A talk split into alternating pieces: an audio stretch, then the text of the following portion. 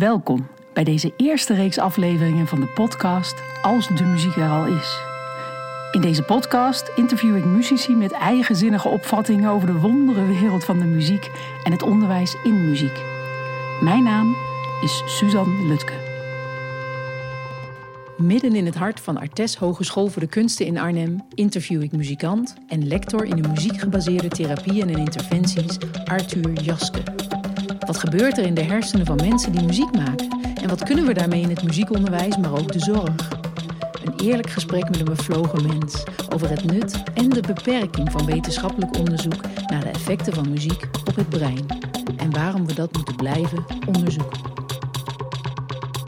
Arthur, fijn dat je hier bent. Ik wil je, voordat, we, voordat ik je vragen ga stellen, wil ik je heel graag een paar dilemma's voorleggen. En het eerste dilemma is Bach of Beethoven? In welke context? Ja, nee, nee. Oh, daar komt onderzoeken meteen. Bach of Beethoven? Gewoon schieten. Nou, eh, ja, allebei. ik wist het. Beatles of Beyoncé? Allebei. Drums of contrabas? Allebei. Het podium of de universiteit? Allebei. En is muziek een noodzaak of is het een luxe? Het is menselijk, het hoort bij ons. Wij maken daarvan een noodzaak. Het moet een noodzaak zijn binnen het onderwijs, binnen het onderzoek, binnen de zorg. Helaas is het een luxe. Het is een luxe, want ik uh, las je... Ik, nou ja, ik heb je... Ik heb wat spullen van je gezocht en je hebt een lezing gegeven, uh, volgens mij ongeveer een jaar terug, voor het muziekgala, maar volgens mij ook uh, op andere hogescholen, Ja, met precies ja. deze titel, muziek is met een vraagteken erachter. Ja. Kun je daar iets meer over vertellen? Hoe, hoe kijk je daar tegenaan? Ja, ehm, muziek als luxe. Het probleem is, eh, het is het eerste wat altijd al wegbezuinigd wordt. Het is Ja. eh, eh, in het onderwijs zo, het is binnen de zorg zo... dat wij heel veel moeite moeten doen om binnen te komen. Als je dan bijvoorbeeld over muziektherapie spreekt of muziekinterventies.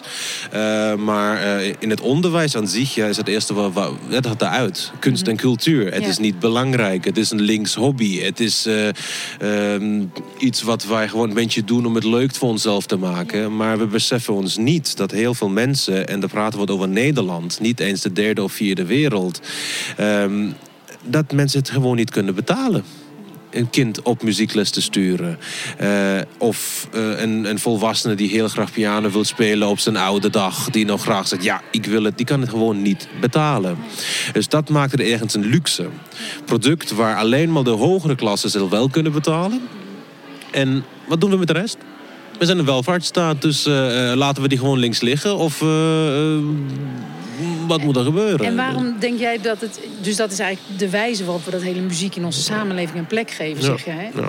Maar waarom zou, je, waarom zou je kunnen argumenteren dat het noodzakelijk is dat het een plek krijgt? Wat, wat is de noodzaak? Nou, het, het mooie aan de muziek is dat elke cultuur in de wereld muziek kent.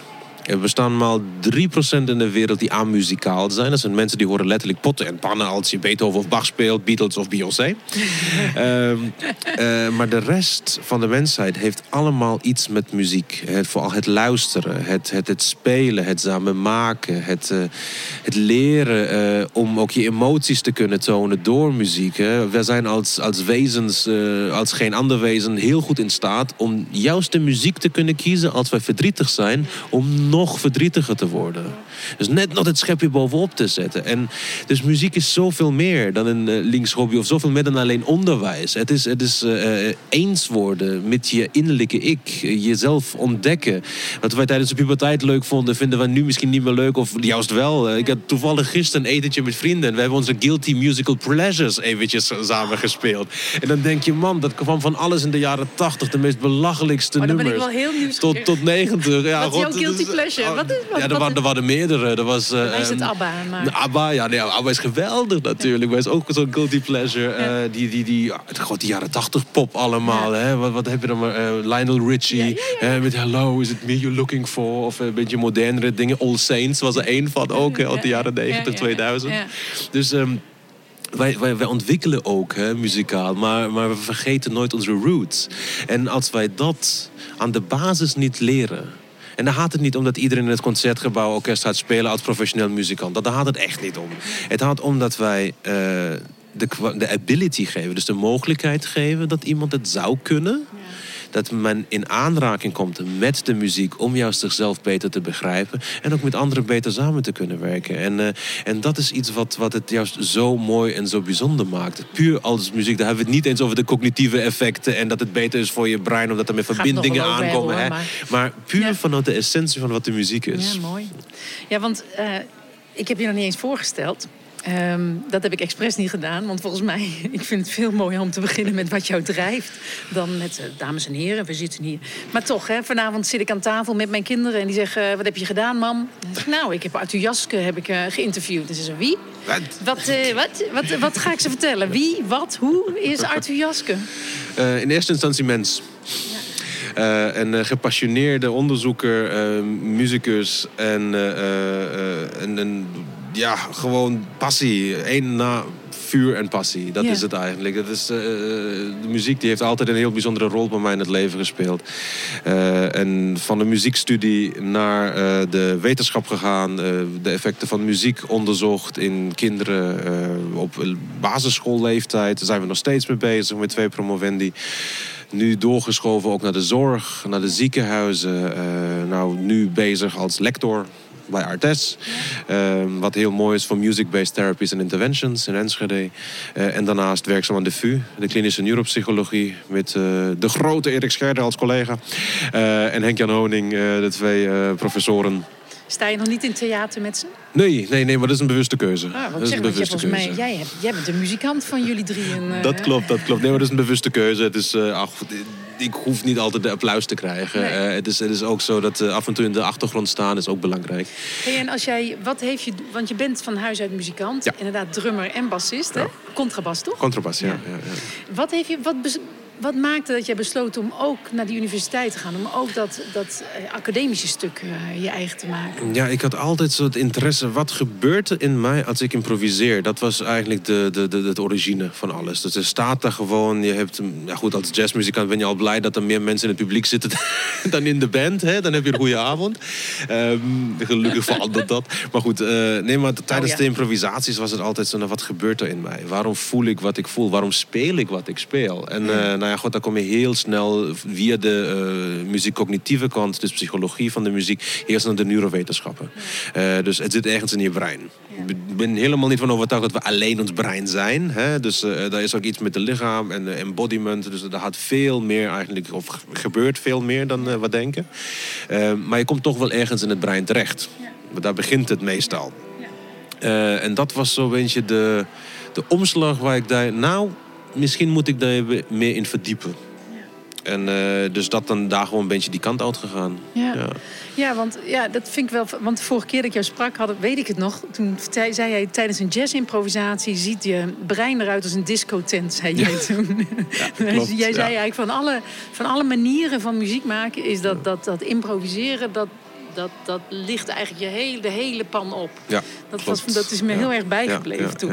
Dus, uh, nee, dus, het is gelukkig nog steeds zo. Dus uh, wat we nu zelfs weten is dat er één hersengebiedje is wat het brein aan en uitzet. Uh, tijdens een improvisatie. Dus je hebt volle activiteit in het brein, geen activiteit. Vol, geen, vol, geen. En dat heel snel heen en weer. En je maakt gewoon beslissingen constant. En dat is wat Coltrane ook zei. Je moet alles leren wat je kan leren over uh, jouw instrument, jouw vaardigheden op het instrument. En als je improviseert, moet je alles vergeten. Oh, ja, en dan mooi, kom je los. Hè? En dan krijg je Ascensions 2 en 3 hè, van, van hem uh, bijvoorbeeld. Als mooi voorbeeld. Of uh, uh, wat hebben we nog moois? Miles Davis met Bitches Brew. Dat is ook een en ander improvisatie. Hè? En dat is gewoon puur loslaten. Van dat is mooi, want ik heb, ik heb veel, veel nagedacht over die relatie tussen je ambachtelijke beheersing en je, en je nou, verbeeldingskracht noem ik het dan. Mm dus hoe zit dat nou eigenlijk? In, de, de, basis van muziekonderwijs start vaak op die ambachtelijke beheersing. Ja, ja, Terwijl ik soms denk van, maar wanneer komt dan die verbeeldingskracht? En ik denk dat de groot, ja, nou goed, ik denk dat de grote die zijn in staat om dat ambacht op een gegeven moment inderdaad, wat jij zegt, weer los te laten. Mm. En dan ja, dan ontstaat het. Ja, ja. ja, maar het ontstaat al heel vroeg. Het enige probleem is dat wij um, ons beste kritische zijn, of misschien ons ergste critici. Ja. Uh, en stel, we hebben gewoon twee kindjes van vier en vijf, en die hameren een beetje op het piano en spelen iets op de drums. Ja. We zeggen heel snel vanuit ons zogenoemd in aanhakingsteken volwassen brein: dat is geen muziek dit is alleen maar kracht, dat is niet mooi, dat is eh, meteen een waardeoordeel. Maar die twee kinderen hebben het hartstikke naar hun zin, van 4 en 5. Ze interageren met elkaar. Misschien zijn er echt momenten van absoluut genius in, zoals bij, bij Miles Davis improvisaties. Maar dat zien we niet, omdat we vooringenomen zijn door het feit dat er twee kleuters zijn van 4 en 5. En, maar als we dan denken, eh, eh, en, en kijk of je daarvan houdt of niet, John Cage 422, of dat muziek is of niet, andere discussie, Ja, discussie hè? Daar, daar gaat het eventjes niet om. Maar als je over gaat, dan ga je, nu horen we iemand hier fluiten, hoop dat het via dat microfoonbeentje binnenkomt. Maar is dat al muziek met die voetstappen die langslopen? Ik denk van wel. In de context, als we deze context die, waar we nu in zitten verplaatsen naar een concertzaal, is het opeens muziek. Nemen we het eruit, is het iemand die door een gang loopt en iemand die gewoon een vrolijke goede dag geeft. En hetzelfde gebeurt met die kleuters. Als ze ergens op iets hameren omdat er een piano staat en een drumstel, is het geen muziek. Verplaatsen wij die twee kleuters in een concertzaal en ze doen precies hetzelfde, is het opeens post postmoderne muziek. Dus dan gaat het misschien ook wel over intentie. Dus eh, dat, tenminste, dat weet ik niet, hè. Maar eh, in datzelfde verhaal als die ambacht en die, eh, en die verbeeldingskracht... denk ik ook, ik, ik kan... Maar dat is persoonlijk, hè. Ik luister liever naar een muzikant die misschien ambachtelijk... waar best wat op nou, aan te merken is... maar die met een volledige intentie speelt. hè. Ik moet zelf altijd denken aan Janis Joplin. Ja. Die... Ja, daar kun je vocaal best wel op aanmerken. Maar ik hoor in haar alleen maar urgentie om, om, te- om te zingen. En dat, dat komt bij mij altijd zo binnen. Hij gelooft haar gewoon. Ja, volstrekt geloofwaardig. En ik kan inderdaad kleuters ook.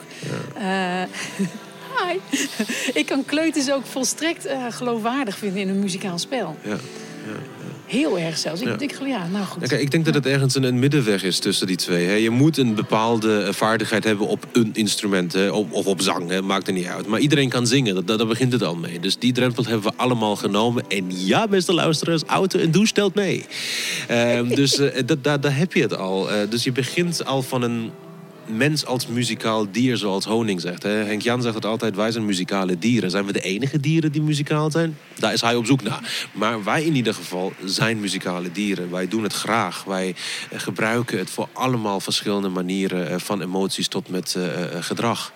En ehm, vanuit dat standpunt moeten we verder gaan. En moeten we het juist begeleiden. Niet forceren. Oh, je moet gewoon nu Beethoven zesde spelen. Of je moet Mozart leuk vinden. Daar gaat het niet om. Het is allemaal, eh, Beethoven, Mozart, allemaal hetzelfde mooie. Het is, het is muziek. Don't discriminate music. Of het nu Hazes is of Beethoven, het is mooi. Of het nu eh, speed metal van Slayer is, of, of eh, weet ik veel, eh, pop van, of R&B van Beyoncé. Het is mooi. Het is muziek. Iemand in de wereld vindt het mooi. Of wij het persoonlijk mooi vinden, is weer een oordeel van waarde, van smaak, van opvoeding. Prima. Ander mag. onderzoek, ja. Ander onderzoek, hè. Maar het mag allemaal. Maar in essentie gaat het over de muziek. Hè. En eigenlijk moeten we terugkomen naar hoe muziek vroeger gespeeld werd. Namelijk met een hoofdletter M. Dat is de uitgegaan ergens in de jaren 80, 90. Omdat de muzico, eh, muzikologische wetenschap of de muziekwetenschap gezegd heeft... Ah, muziek met capital M, hè, de muziek, dat is een beetje te krachtig, dat is te veel. Maar misschien moeten we daarna teruggaan. Het gaat namelijk om de muziek. De, het muziek, whatever. Ja. Muziek aan zich gaat het om. Hè. En misschien moeten we daar ja, we moeten een pleidooi zetten Oh, voor van dat muziek weer met een hoofdletter M. Dat is een mooi idee, zo spontaan. Zo. Ik, ik, I'm with you, ja. Hey, ehm, eh, jouw onderzoeken nu op dit moment, zoals ik het eh, las, je richt je een beetje op twee dingen. Aan de ene kant het effect van muziek op het brein. Mhm. En aan de andere kant ben je bezig met de toepassingen in, eh, als therapie, dus muziektherapie.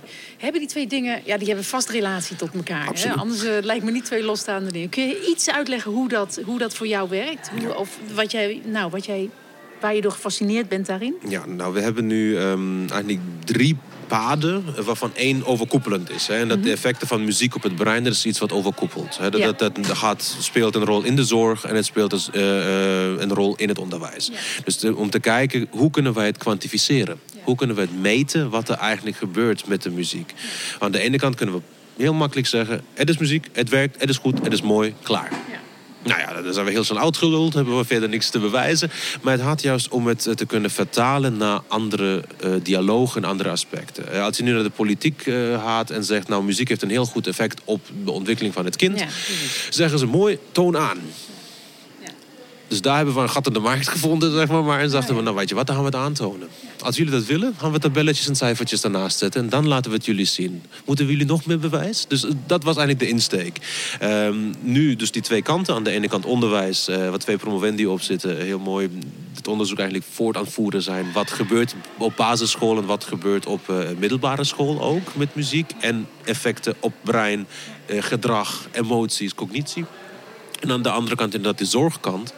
Uh, en daar gaat het om muziektherapeutische interventies. Uh, en dan ook weer verschillende stadia en gradaties. Dus je hebt een muziektherapeut die opgeleid is als muzikant en als therapeut. Dus mhm. allebei de richtingen volgt. Dus dat is eigenlijk een ja, ubergekwalificeerde uh, persoon. Dus die heeft twee opleidingen de feit zo gedaan. Dus conservatorium en de zorgkant.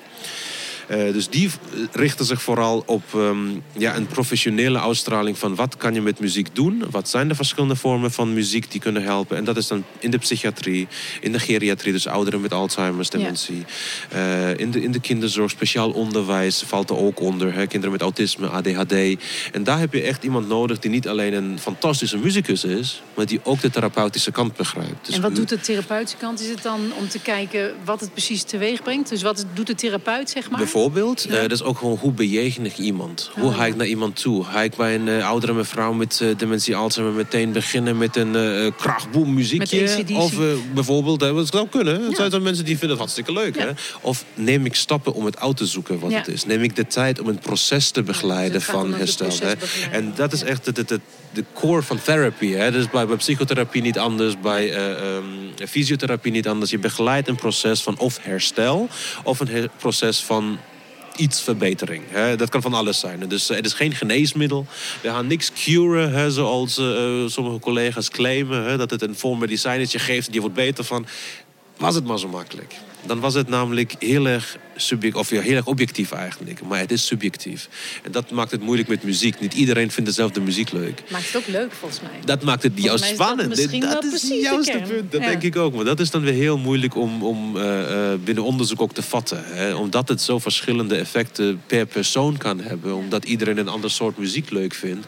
En er geen generieke muziek bestaat die iedereen leuk vindt maakte het hartstikke moeilijk in dit geval. Want, wat ik, hè, want je zegt het zelf ook al. Waar ik soms een beetje moe van word, is de one-liners op, uh, op Facebook. Hè. Muziek maakt slim. Of uh, muziek goed voor alle aspecten in het leven. En dan denk ik van ja, ja, ja, ja, ja. Maar Ik, hè, ik, snap, ik snap dat we in zo'n samenleving mm. zitten die dat wil.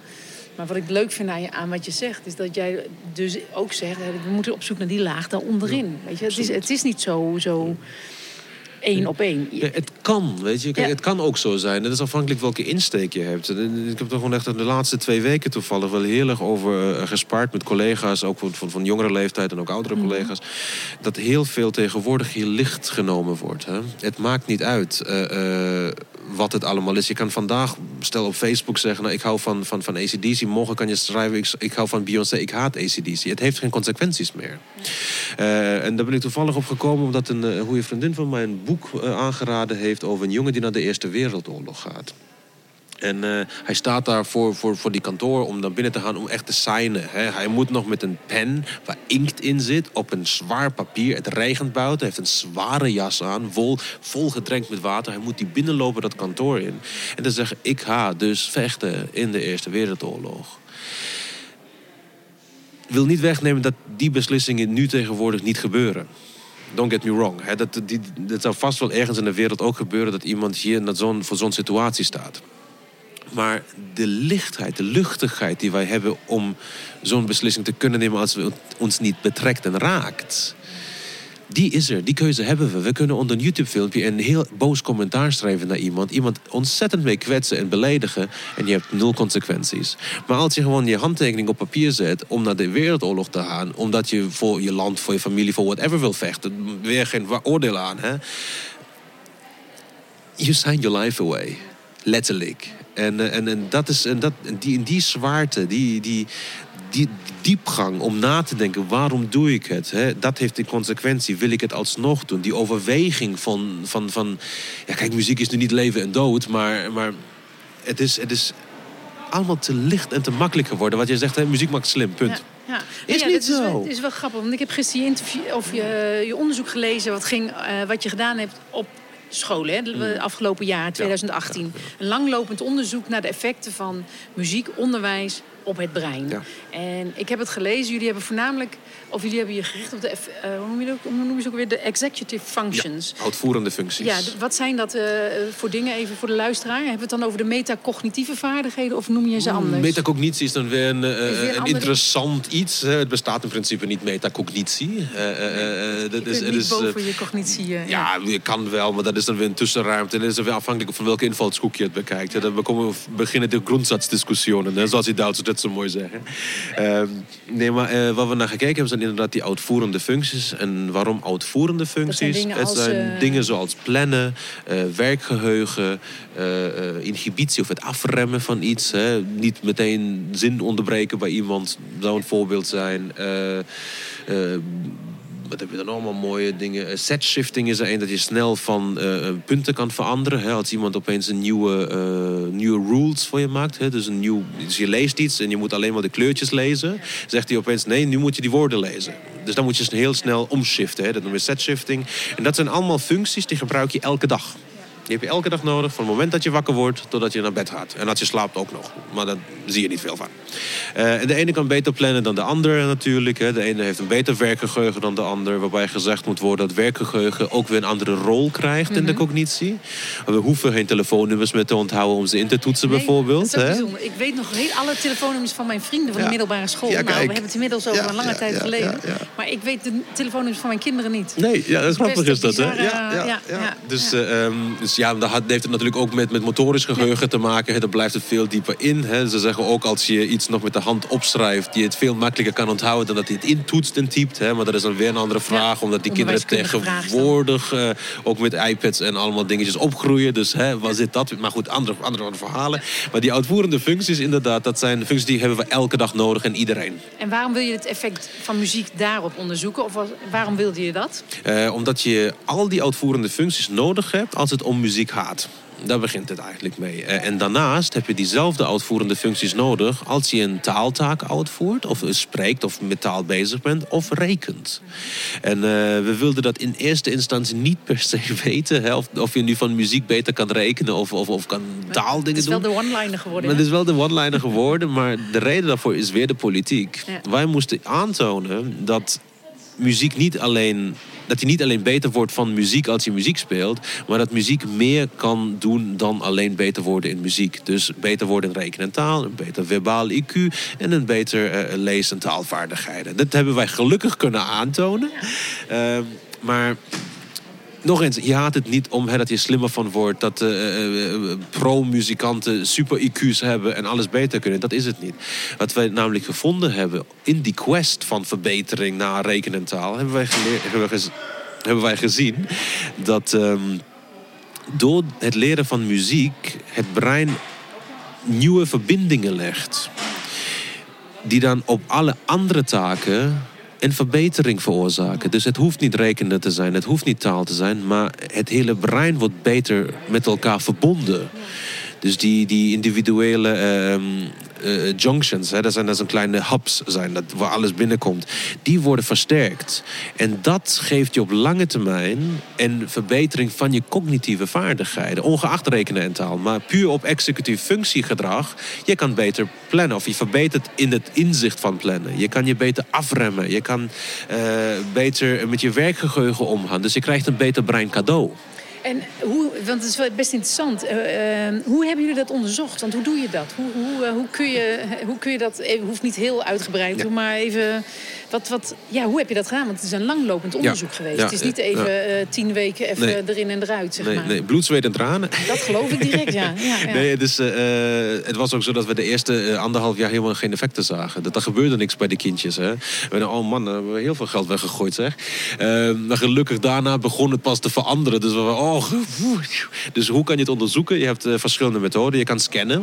Dat is één. Dat hebben wij in dit onderzoek niet gedaan. Een hersenscan, Hersenscan. Dat, daar zou je het gewoon heel makkelijk kunnen aantonen. Verandering van volume, verandering van verbindingen. Dat zou de makkelijke optie geweest zijn. Helaas hadden wij de financiële middelen niet. Die hebben we 400 kinderen. nu wel. Ja? Eh, eh, dus eh, er zijn geen 400 kinderen gelukkig. Dus maar één promovenda die gaat daarmee aan de slag. Dus dan kijken we daadwerkelijk of er structureel iets verandert. Kunnen wij dit zien in hersenplaatjes.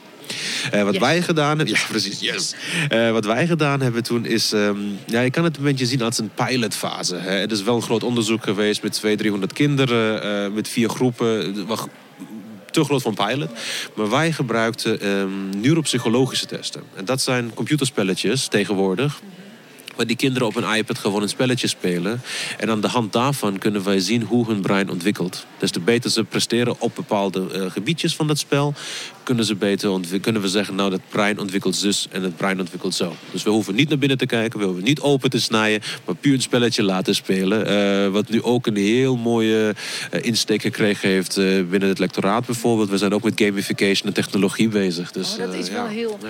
Hey, en je, je zei al van ja, hè, ehm, eh, als onderzoeker beweeg je een beetje tussen dat wat je, dat, wat je geacht wordt op te leveren, zullen we maar even zeggen, hè, en, en dat wat je eigen drive is. Als je nou naar dat onderzoek kijkt, is er iets wat jou verrast heeft in, de, eh, in wat je uitgevonden hebt? Of denk je van ja, eigenlijk had ik dit wel allemaal zo'n beetje in mijn, in mijn snuffert zitten? Of, Nou, we hebben het gehoopt natuurlijk. We hebben eindelijk in dat onderzoek eh, gezien wat we altijd gedacht en gehoopt hebben. Dat muziek, onderwijs, dus 1,5 tot 2 uur per week per kind aan muziekonderwijs. En dat is spelen, zingen, eh, eh, eh, met muziek bezig zijn, luisteren ook. Hè, het uitnodigen tot improvisatie, dat dat een goed effect had. Een positief effect op de ontwikkeling van het brein. Dus het was meer zo van yes. Ja. In plaats van, oh, echt? ja, We- ja, ja, ik snap het. Kijk, Dus ja. we zijn zelf muzici, eh, dus we, we willen natuurlijk ook stiekem ergens dat het werkt. Hè? Eh, Maar we kunnen het niet bewijzen zomaar. Nee, en, dat, wel- en, en die uitstap te maken, juist naar de, naar, de, naar, de, naar de cognitieve kant en naar de neurologische kant, die heeft ons gezegd: kijk, het zit hier.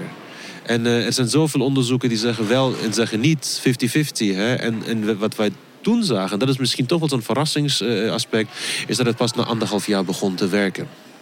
Eh, dat wij dus eigenlijk bijna alle studies die een korte termijn interventie doen, dus eventjes onderwijs voor drie, vier weken en geen effect vinden, ja, kan niet. Het moet, moet langer. Het brein heeft lange tijd nodig bij een kind om het te consolideren, om het dus een effect te laten doen.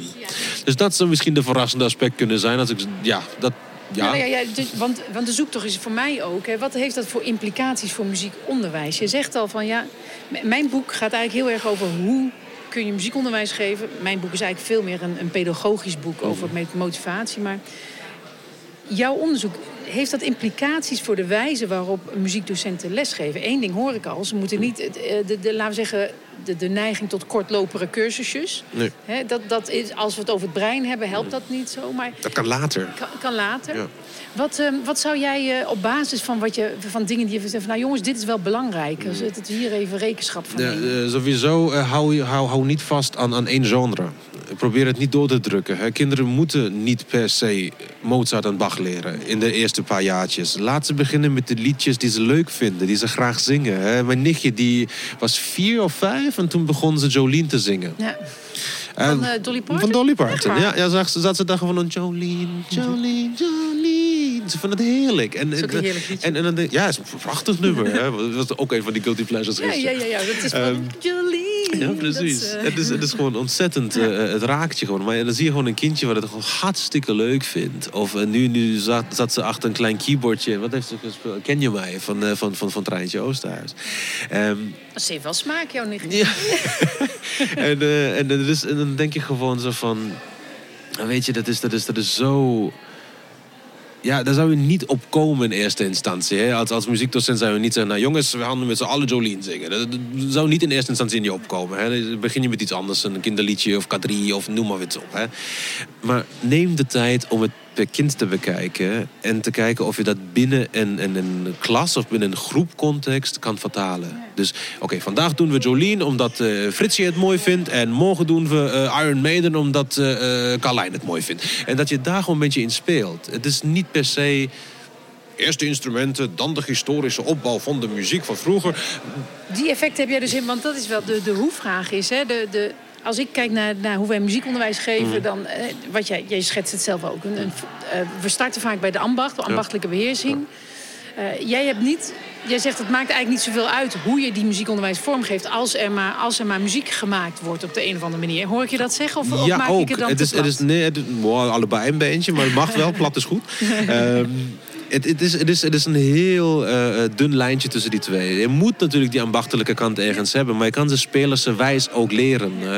Kijk, een kind wat daadwerkelijk eh, het concertgebouw in wil, stel, of een ander orkest, maakt het uit. Dat gaat de pad verder volgen. Hè. Dat dan stimuleert, dan wordt het door ouders stimuleerd. Of je ziet het als docent, hey, goh, die heeft talent. Laat maar even kijken of we iets anders kunnen verzinnen. Eén op één les bijvoorbeeld. Hè. Maar het speelsgewijze leren van een muziekinstrument met de liedjes die je leuk vindt. Eh, en af en toe dan heb je je brein eigenlijk geprimed. En dan doe je drie, vier lessen later... breng je wel een Bach of een Beethoven in. En zeg je, jongens, wat denken jullie hiervan? Mm, mm, mm. Of juist, wauw, fantastisch. Je weet het niet. Maar als je het... eh, kijk, het gaat aan de ene kant om gestructureerd lesgeven. Wat betekent, hey, je hebt een einde, een, een begin en een einde. Eh, en daar is een bepaalde theorie achter. Daar is een bepaalde... eh, ehm, invulling van de lessen achter. Hè, dat moet ergens gestructureerd. Anders is het één grote improvisatieles, chaos. En dan weet je niet wel wat de uitkomsten zijn. Hè. Wat ook leuk kan zijn. Absoluut. Eh, don't get me wrong. Dat is misschien zelfs leuker. Maar kijk, als je, als je het echt over lesgeven hebt... Dan, ehm, Kijk, ik, ik improviseer me altijd door colleges. Hè. Ik heb vijf presentaties dan vaak. Eh, Dan kies ik echt een minuut voordat ik het college ga geven... welke presentatie ik geef. Ze krijgen uiteindelijk alle vijf. Maar met welke ik begin. Hè? En eh, dan zie je, kan je het een beetje aanvoelen... kan ik ze een beetje chockeren of niet. Dan begin je ergens aan het einde. Dan denken ze, hè, wat heeft daarmee te maken? Maar dan blijven ze bij de les. Hè? En dan ga je alsnog naar de eerste slides. En, ja. Dus dat is ook een manier van, van, van onderwijs geven. Misschien van, van deze tijd meer dan, dan, vroeger. Maar ik weet, in, eh, toen ik in Duitsland was eh, op- het gymnasium... hebben we nog steeds nog muziekles gehad. Vanaf de kleuterschool tot met mijn abitur had ik altijd muziekles. En kunstvorming. Altijd. En, eh, en daar was het echt gestructureerd per historische delen. Hè. Dus je begon ergens in de middeleeuwen en je ging heel langzaam door tot de moderne. Dus eh, pas als je, ik moet het andersom zijn, maar pas als je ouder was in de latere scho- klassen, had je pas de moderne. Dat had eigenlijk omgedraaid moeten worden. Ja, Dat ja, ja, pas dan, dat, is- dat dan- ben ik dan ben later je- gaan doen in mijn lesgeven. Dat ik dacht van, laat ik niet met de renaissance beginnen. Nee, hoor, je bent met je brein veel verder later dan zo. Maar goed. Maar dat is ook belangrijk. Daar moet zo'n middenweg gevonden worden tussen eh, juist dat ehm, free for all chaos. Mhm. En aan de andere kant dat gestructureerde Duitse model, om het maar zo te zeggen. Ja, ja, ja, ja, dat lineaire. Het lineaire, ja. Ja, maar, maar je eigenlijk veel van. Want wat me stoort aan veel breinonderzoeken, is ik vind het heel interessant. Mhm. Ehm, maar het, aan de ene kant stoort me dat het een one-liner wordt. Hè? Mhm. Want dan denk ik van ja, muziek is goed voor het brein. En volgens mij als ik dan de onderzoeken lees, dan lees ik dat vooral de combinatie van de, van de motorische vaardigheid van het spelen. Eh, gecombineerd met de visuele vaardigheid van het muziek lezen Ja. en de cognitieve vertaling van noten, dat dat vooral heel veel effecten heeft. Dat is één. Dat is één. Wat is het effect van die andere dingen, zoals luisteren naar muziek, ehm, eh, comp- eh, composities maken of improviseren? Hoe, hoe, wat, maar- Zie je dat verschil? Of? Ja, kijk, het ding is met, met de motorische vaardigheid en het kijken naar noten, dat is, dat is allemaal één klein aspect van het muziek maken. Hè. Er zijn zoveel muzikanten of muzici die, die geen noot kunnen lezen, maar fantastisch op hun instrument zijn. Hè. Als je die met elkaar vergelijkt qua hersengebieden en verbindingen en grote, kleine eh, eh, hubs of hoe dan ook, bijna geen verschil. Ehm, het, is, het is één vorm van het muziek maken. Het is een keuze. Kijk, een jazzmuzikant had veel minder eh, van blad spelen dan een klassiek getrainde eh, muzikant. En dat is puur een, een bepaalde conformiteit die wij gewoon geaccepteerd hebben in de westerse wereld. Ehm, dus als je dan kijkt dat je aan de ene kant wel die vaardigheden wel aanleert, hè, een beetje noten lezen, het is niet per se noodzakelijk, maar het, is- het helpt wel. Hè. Is net als een boek lezen, het is niet per se noodzakelijk, je kan nog naar de plaatjes kijken, maar het helpt wel als je het kan lezen. Dus eh, dat is, dat is een, ehm, een vorm van taal. Dus dat zijn de muzieknoten. Het motorische, dat krijg je automatisch erbij als je met muziek bezig bent, ongeacht de noten lezen. Dus die associatie maak je, dan maak je de associatie klank en motorisch. En kan dat ook dansen zijn? Of moet het, of zou het, want waarom ik het vraag, ik een beetje sturende vraag, ik geef het toe. Wat ik zie, hè, we hebben er is veel geld beschikbaar voor muziekonderwijs. Mhm. Ja. En dat gaat vooral naar de basisschool. Ja. En, wat, en dat wordt vertaald naar eh, veel eh, projecten eh, waar de instrument, ieder kind een instrument, hè, Ja. in Rotterdam of het Leerorkest in. Amsterdam, of eigenlijk in eigenlijk in het hele land zien we instrumenten de klas in verschijnen. En soms als pedagoog vraag ik me af, is het nou de handigste keuze om met tien trompetten in groep vijf dat aan te gaan? Dan denk ik van, zou ik niet ergens anders moeten beginnen? En dat is niet... ehm, nou, dat is gewoon als pedagoog denken van... Is, want, want daar aan het instrument hangt namelijk een hele culturele code. Dat Ja, ze, dat, als, ik, als ik jou een trompet geef, dan ga je trompet, trompetles krijgen. Ja. Ehm, ja, goed, aan de ene kant, het kind zou zelf moeten kiezen. Kijk, met dansen, is het, ehm, met dansen maak je geen muziek. Tenzij het expressief dansen is. Dan ben je wel een onderdeel van het orkest. Hè? Maar dansen is alleen een vertaling van wat je hoort na een lichaamsbeweging. Het heeft niet dezelfde impact eh, dan, dan, dan ja, dat actieve stuk. Dat je daadwerkelijk die muziek maakt. ja, dat snap Ehm, ik. ja. kijk, je hebt vier vormen van muziek. Perceptie of interactie. Dat is eh, passief luisteren. Dus eigenlijk alles wat wij hier in de achtergrond aan muziek horen, het is er, maar we, het komt niet echt binnen, hè, omdat wij in een gesprek zijn. Ja. Totdat het echt iets is wat wij herkennen. Dan kan het helemaal omdraaien. Dat, dat, fluiten van, van net. Hè. Ja. Was zoiets bijvoorbeeld. Kijk, daar is iemand, ja, hè. Dan zijn we ook stilgevallen. Ons, onze aandacht is daar naartoe gegaan. Daar komen weer extra verbindingen in het brein bij. Muziek maken komen nog meer verbindingen bij. Maar dan moet je passief luisteren en actief luisteren en muziek maken. En bij het improviseren heb je alle drie plus iets nieuws maken. Dus er is nog meer daarbij. Hè? Dus eh, het luisteren is net zo belangrijk als het maken. Zijn van elkaar afhankelijk. Maar ook het creëren met elkaar. Eh, het klopt wel wat je zegt. Als je vijf kinderen een trompet geeft... dan forceer je ze eigenlijk een trompet te leren... met alle culturele eh mikmak erbij. Dus wat er eigenlijk moet gebeuren is een loods waar instrumenten staan... waar die kindjes naartoe kunnen en eventjes hek mogen gaan. Iedereen mag even uitproberen wat hij wil. Sommige kinderen weten al van tevoren... ik wil viool, ik wil dit, dat bestaan ook. Eh, maar dan een loods. Laat die kinderen binnenlopen en mogen ze een instrument kiezen. En laat ze een jaartje of twee, drie spelen. Het moet niet zo zijn dat ze na twee maanden weer gaan wisselen. Want dan kan weer niks gebeuren. Maar die wisselperiodes, na een twee, drie jaar... dan zeggen oh, dat ligt me echt niet. Sorry, maar dat was een foutje. Ehm, daar zou je wel op kunnen vangen met bijvoorbeeld veel luisteren naar muziek. Echt met aandacht luisteren. Niet alleen, oh, het komt binnen, het komt naar buiten. Hè. Dat probleem van muziek als luxe, het is een consuumproduct geworden. We dragen het allemaal in ons broekzak. Een Spotify society. Spotify'tjes, eh, weet je, we kunnen te alle tijden overal muziek luisteren. En hoe bijzonder is muziek dan nog voor ons? Ja. Behalve, wij consumeren muziek. Het is wel grappig. Ik heb net een nieuwe kantoorruimte ingericht thuis. En ik heb mijn oude cd-speler weer. Oh ja. En ik ben, want ik had natuurlijk al mijn cd's nog. Maar het is echt anders, hè, cd luisteren. Ja, ja. En mijn zoon van 18 luistert LP's. Ja. Want die zegt van mam, dat is zo fijn. Want dan is het af op een gegeven moment. En je kunt hem niet doorspoelen. Ja. Want dan luister ik, want ik, dan luister ik veel intenser. Ja. Dat vond ik wel een mooie ja, ja, maar ja, dit is, dit is grappig dat die hele eh, eh, eh, vinyl scene weer terugkomt. Ja, hè? ja. Dat is heel hip, hè? Ja. Eh, eh, nou, maar het, is, het het heeft ook wat om, om een LP op te zetten. Hè? Dus als je gewoon dat ding uit de sleeve moet halen... en dan leg je het op de... Op de dan moet je schoonmaken, De naald schoonmaken... de artwork die dan altijd erbij komt. Hè?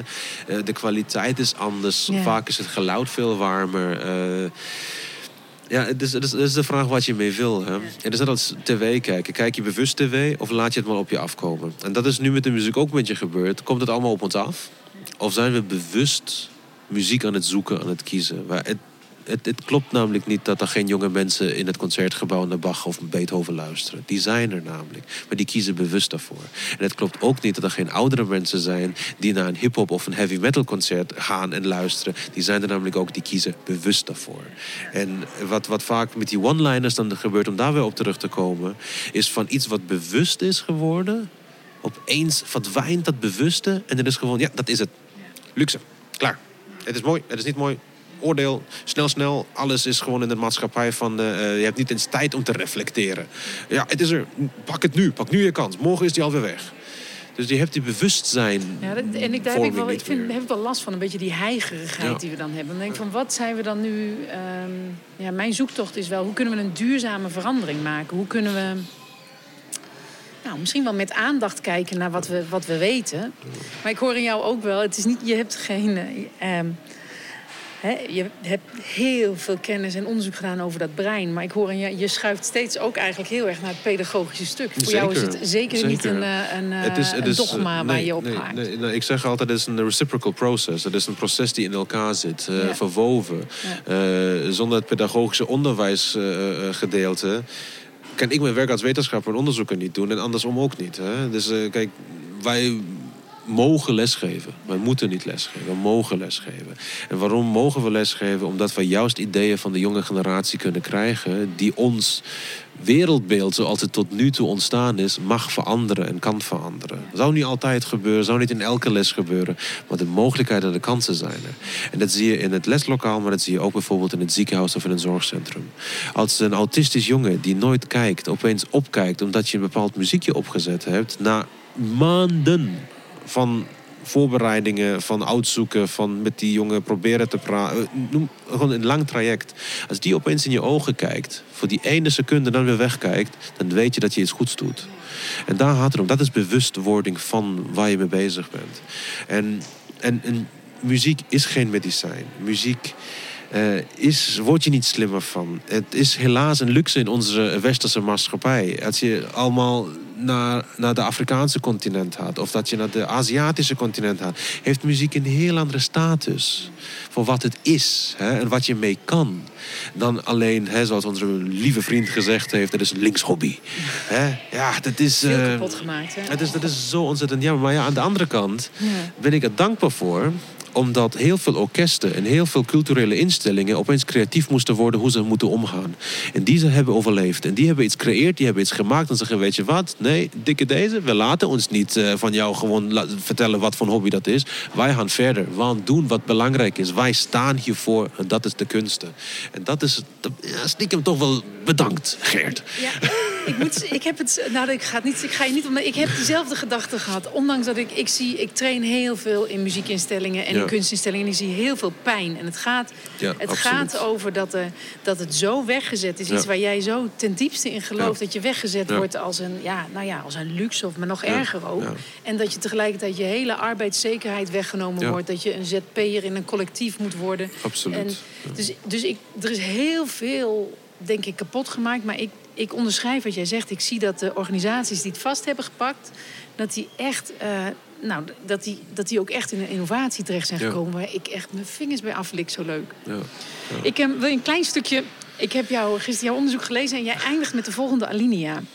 Dat wil ik even voorlezen, want ik vond het prachtig. Het is in het Engels. In the end... It is not the justification of music or arts education in light or far transfer to acad acad academic academic achievement that is the objective. It is the necessity of combining music, visual, and general arts towards a mixed art education model. This will emphasize the importance of the arts in human culture and enduringly support the positive influence of the arts on cognitive development. Ik denk dat je hier eigenlijk op een zeepkist gaat staan, helemaal aan het eind van je onderzoek. Klopt dat? Ja, het is, het is nooit af, hè?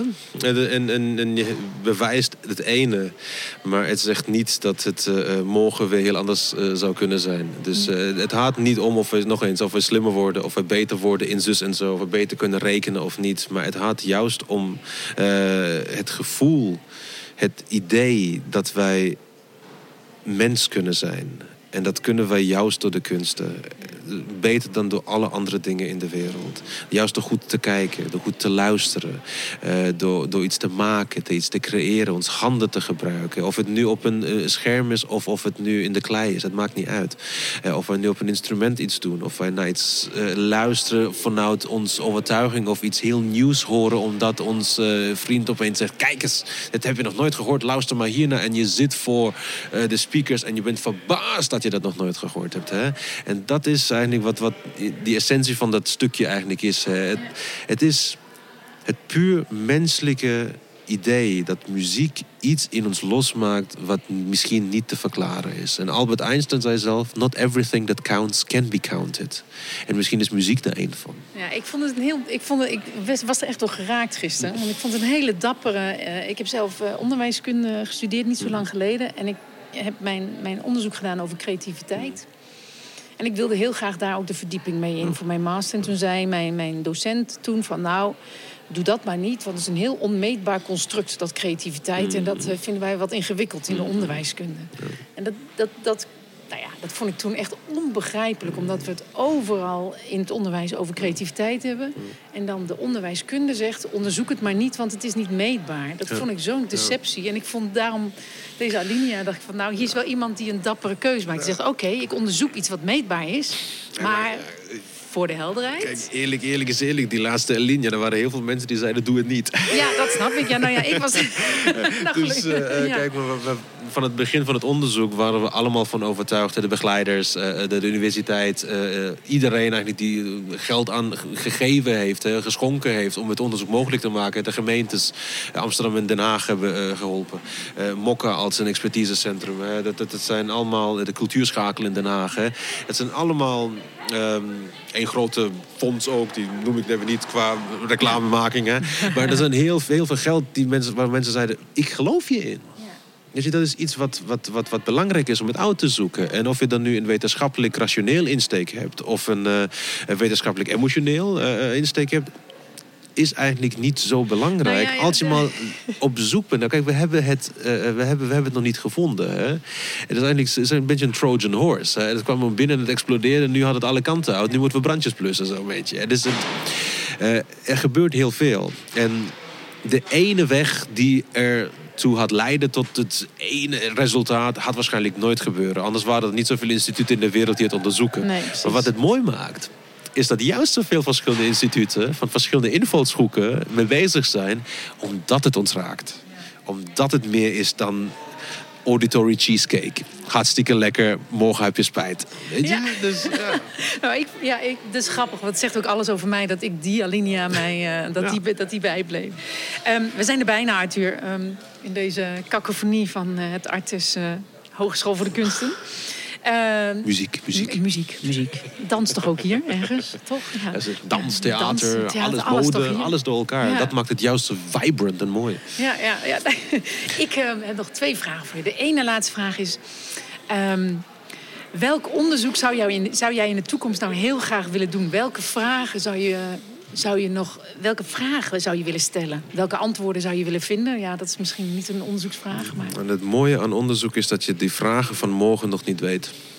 Dus uh, wij, zijn, wij gaan verder. Wij hebben nu ook de epigenetica bijgehaald. Uh, in Groningen, waar ik aan het ziekenhuis werk, kijken we naar de verandering van genen bij pasgeboren en te vroeg geboren kinderen.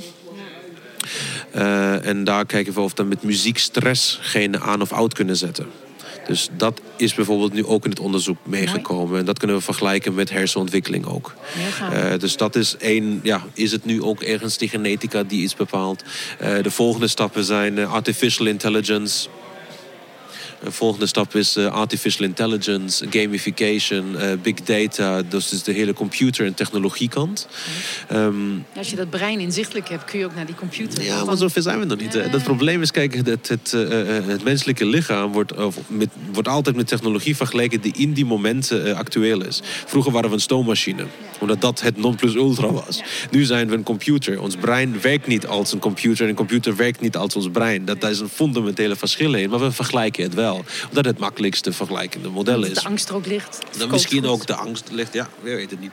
Maar dat, daar zijn we nu ook heel erg mee bezig. Dat daar nieuwe vragen naar voren zouden kunnen komen. Um, we weten dat computers al muziek kunnen componeren. Uh, of het goed is of slecht, weer waardeoordelen, hè, laten we zitten. Um, maar kunnen ze echt menselijke creativiteit tonen. En dat is, dat is dan weer iets wat, wat heel interessant is, omdat wij weten dat een computer zich niet bewust is van het feit dat hij aan het componeren is. Of aan het improviseren. Doet maar wat. Maar die is niet bewust. Hè. Dat ligt het dus in de consciousness aspect. Ja, nu zie je, er worden nieuwe vragen, nieuwe antwoorden. Vragen. Dus nu wordt het gewoon echt uh, alle kanten uit. Dus vanuit de genetica naar het brein nog beter begrijpen hoe het werkt. We, weten een druppelende oceaan. We weten wel heel erg veel. Maar er is nog steeds heel weinig in het, in het, in het picture of the world. En daarnaast die eh, technologische kant. En dat alles bij elkaar verwoven. Uh, ja, die vragen weten we gewoon nog niet. En uh, daar zijn we nu ook met een uh, fondsaanvraag bezig. Juist voor high risk, high impact onderzoek. Waar je technologieën en onderzoeksvragen formuleert die wij nog niet weten vandaag. Super. Dus eh, dat ga ik over de kerst doen. Dus daar ga ik over nadenken en een voorstel schrijven. En er zijn vier universiteiten bij betrokken. Helsinki, Cambridge in Engeland, eh, Barcelona, eh, Spanje en Duitsland. En wij in Nederland. En dat gaan we allemaal bij elkaar gooien. En eh, op zoek naar de vragen van morgen. En de technologieën van morgen. En de wetenschap van morgen. Nou, dan, dan zou ik je heel graag over een jaar weer bellen. Dat is, Ja, altijd doorgaan, fingers maar goed, crossed. Nou, misschien, nou goed, dat, ik ga er in ieder geval... ik, ik app je wel even. Ja, is App goed. me even Is als goed. Is goed. Hey, ehm, het aller, eh, mijn laatste vraag. Deze podcast wordt veel geluisterd door muziekdocenten. Ja. En dat zijn eh, eh, soms vakdocenten op scholen. Ja. Er zijn veel instrumentale en muziekdocenten. Is er nog iets waarvan jij zegt, vanuit, van, vanuit wie jij als mens bent ook... maar ook wat je als, in, je prof, in je professionele hart... volgens mij zijn die... Ik ervaar je als heel erg met elkaar verbonden... wat ik heel prettig vind. Is er iets wat je, wat je de mensen die zitten te luisteren wil meegeven? Geef niet op. En eh, don't discriminate music. Elk muziekje is mooi, ongeacht wat het is en waar het vandaan komt. En eh, geef vooral niet op. Wij doen goed werk, jullie doen goed werk. En samen zijn we sterk. Dankjewel, Arthur Jaske. Dank je. Luistert naar de podcast van Suzanne Lutke. Suzanne Lutke is saxofonist, muziekdocent en onderwijskundige. Ze heeft een eigen trainingsadviesbureau voor de kunst- en cultuursector en het onderwijs. Deze podcast is gebaseerd op de interviews en gesprekken die Suzanne voerde voor haar nieuwe boek Als de muziek er al is. In dit boek daagt ze muzici en muziekdocenten uit om een ander perspectief in te nemen. Wat gebeurt er als we er niet meer van uitgaan dat de docent de leerling muziek moet leren maken, maar dat de docent de leerling uitdaagt zichzelf muzikaal te ontwikkelen? Wat als de muziek er al is in onze leerlingen? Suzanne nodigt je uit om nieuwe vergezichten te verkennen. Haar boek is nu te koop bij de boekhandel. Deze podcast is geproduceerd door Suzanne Lutke en Mirna Attia. Mirna is muzikant, zangeres, producer en sounddesigner. Bekijk en beluister haar werk op www.mirnaattia.com. Meer over Suzanne vind je op www.lutkelinkt.nl.